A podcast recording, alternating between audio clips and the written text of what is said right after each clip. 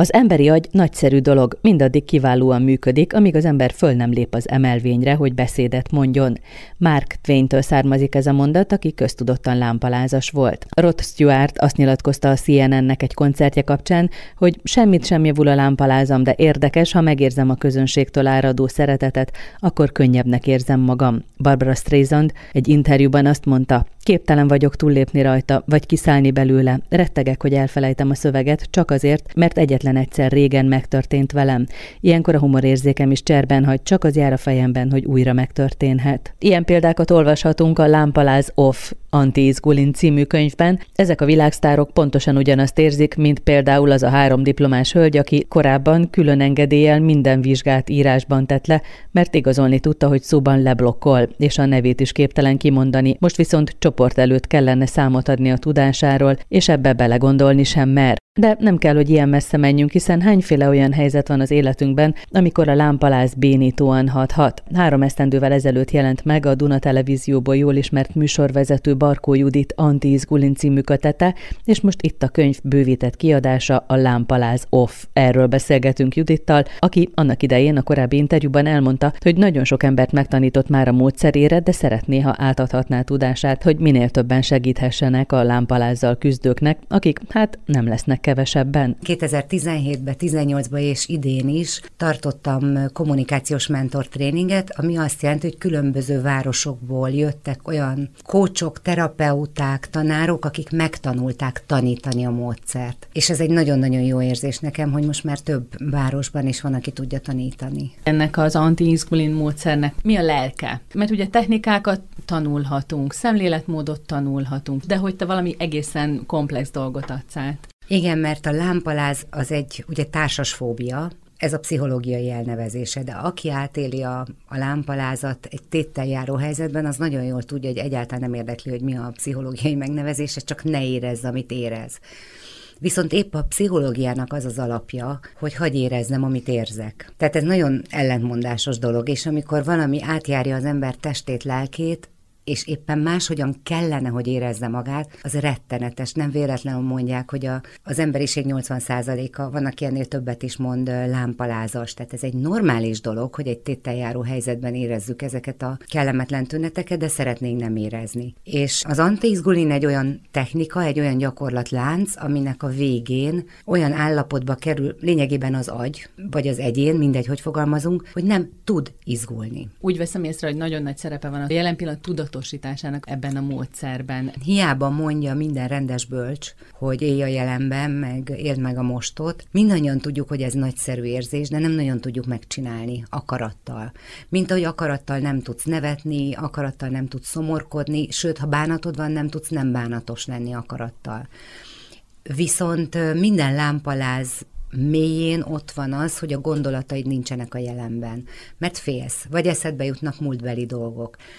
Viszont amikor a jelenbe vagy, tehát ez a lényeg tulajdonképpen, akkor nem tudsz izgulni. Ezt mindenki megtapasztalta már, amikor hirtelen elkapott mondjuk egy kisgyereket, aki kilép az utcára, abban a pillanatban nincs izgalom, ott, ott vagy a jelenben, és a legjobbat csinálod.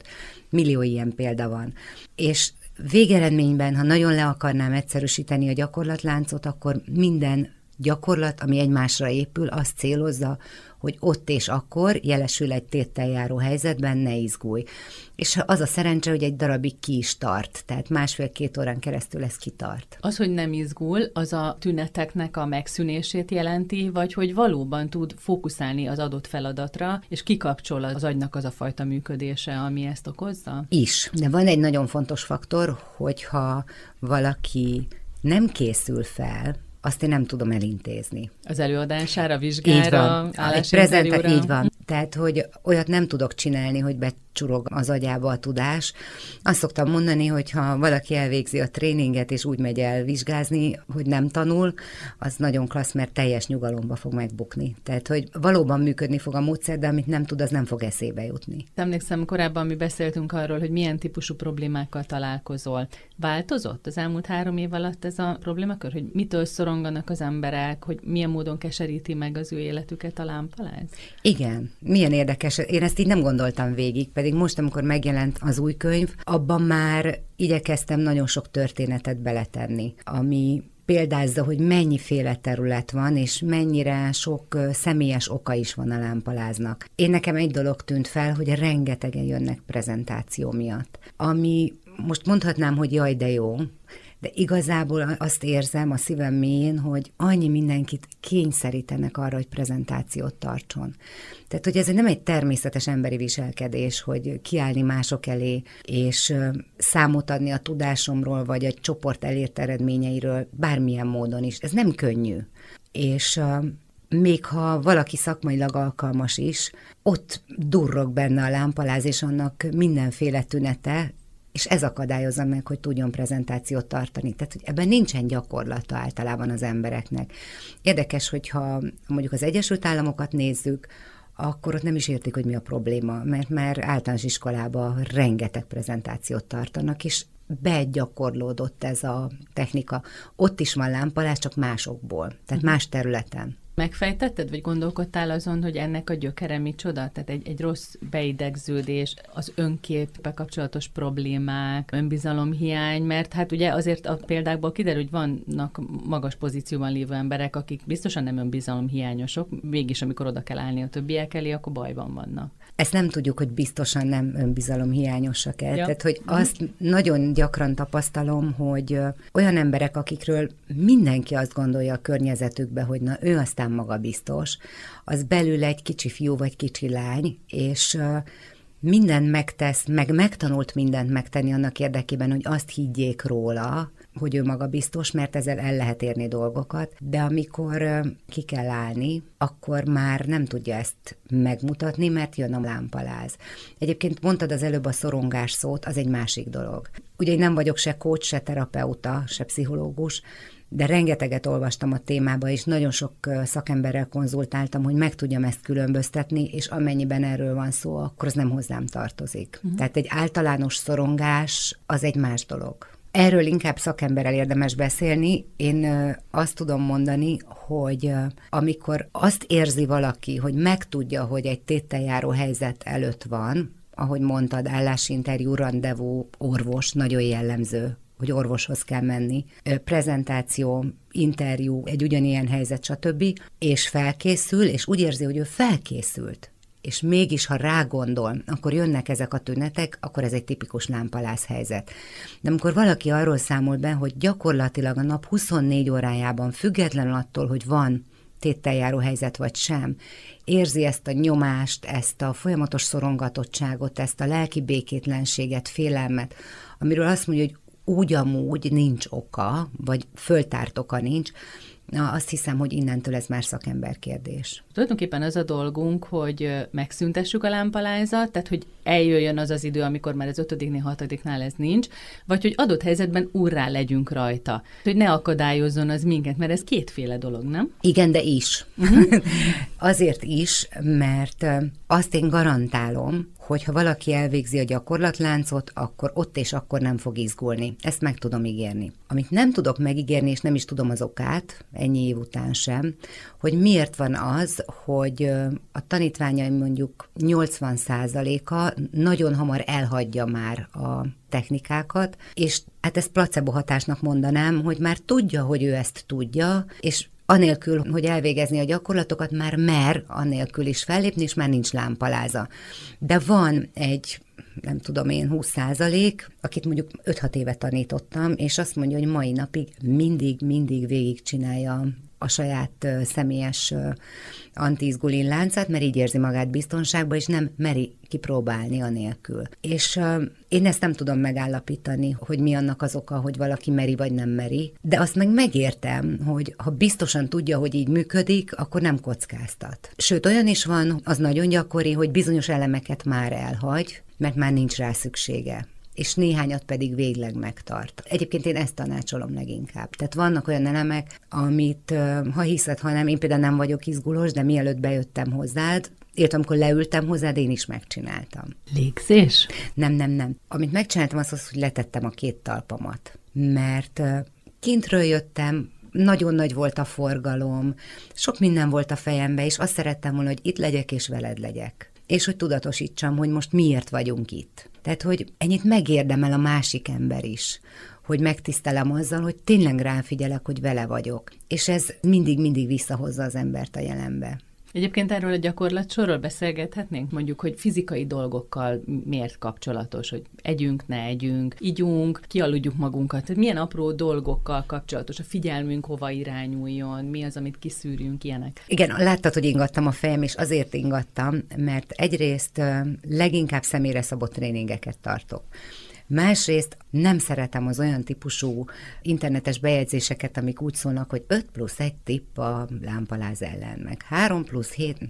Tehát ugye ez nem így működik. Ha így működne, akkor hát nagyon klassz lenne. De ez a lélegez mélyeket, meg ne aggódj, hogy ott ülnek mások, meg hidd el, hogy nem lesz semmi baj, meg alud ki magad. Ezeket mindenki tudja, de ettől még lámpalázas marad. Tehát, hogy ez igazából nem segít. A másik, ami nagyon nem segít, az az, hogy ne törődj vele, vald be. És igen, lehet olyan helyzet, amikor ez aranyos. Na most a tanítványomnak a nagyobb része férfi, mert a férfiak sokkal jobban kínlódnak a lámpaláztól, mert egy nő elaranyoskodhatja, kicsit tekergetheti a haját, és akkor még bájos is a lámpalázával. De ugye a férfiaktól való férfias viselkedés elvárás miatt ők sokkal rosszabbul élik meg a lámpalázat úgy érzik, hogy nem engedhetik meg maguknak azt bizonyos helyzetekben, mondjuk egy vezérigazgató, amikor tart egy prezentációt, vagy egy elnöki összejövetelt, úgy érzi, hogy nem engedheti meg magának, egyébként szerintem jól érzi, hogy azzal kezdje, hogy hölgyeim és uraim, köszöntöm önöket, retteltesen izgulok. Ahhoz tényleg egy bizalmi közeg kell. Tehát igen, el tudom képzelni, hogy egy workshopon, ahol ugye sokan izgulnak attól például, hogy be kell mutatkozni. Ez nagyon jellemző. És igen, ott belefér hogy jaj, ez most nekem nehéz. De nagyon sok olyan téttel járó helyzet van, ahol nem lesz ez szimpatikus. Tehát nem mindig lehetünk ebben őszinték. Jól hangzik, hogy legyünk őszinték, és én ezt támogatom. De akkor legyünk igazán őszinték, és valljuk be, hogy nem mindig lehet. Leírod, hogy mennyi mindenki egyébként nagy sztárok, lámpalázasak, és olyan helyes, hogy van egy megjegyzés, valaki azt mondta, hogy jó, de ez rajta nem segít, de közben pedig mégiscsak ad az embernek egy biztonságot, hogy jó, jó, ez nem csak az én problémám, nem? Én ezért is írtam le, és számomra is megdöbbentő volt, amikor még kutatásokat végeztem, hogy olyan általam nagyon-nagyon tisztelt művészek, legyen az előadó művész, vagy tudós, szóval bármilyen területről, akiktől tényleg úgy érzem, hogy hogy lehet valaki ilyen csodálatos, hogy róluk megtudni, hogy amikor nem szerepben vannak, hanem önmagukról kell beszélni, vagy önmagukat kell adni, az már nem megy. És hogy akkor igenis lámpalázasak. Meg kell nézni egy-két Oscar díjkiosztó gálát, ott nagyon jól lehet ezt látni. És mondtad az előbb, hogy te nem vagy már lámpalázas, de hogy volt ilyen időszak? Voltak ilyen helyzetek. helyzetek. Én egy uh-huh. kisebb lámpalázas típus voltam, mert mondjuk még kislánykoromban nagyon sok verset mondtam. És akkor előtte volt lámpalázom, de valahogy ahogy elkezdtem, mindig elmúlt. Ez a szerencsésebb. És azt is szoktam mondani, hogy akinek ilyen típusú lámpaláza van, az szeresse ezt a lámpalázat, és ez jó lesz így neki.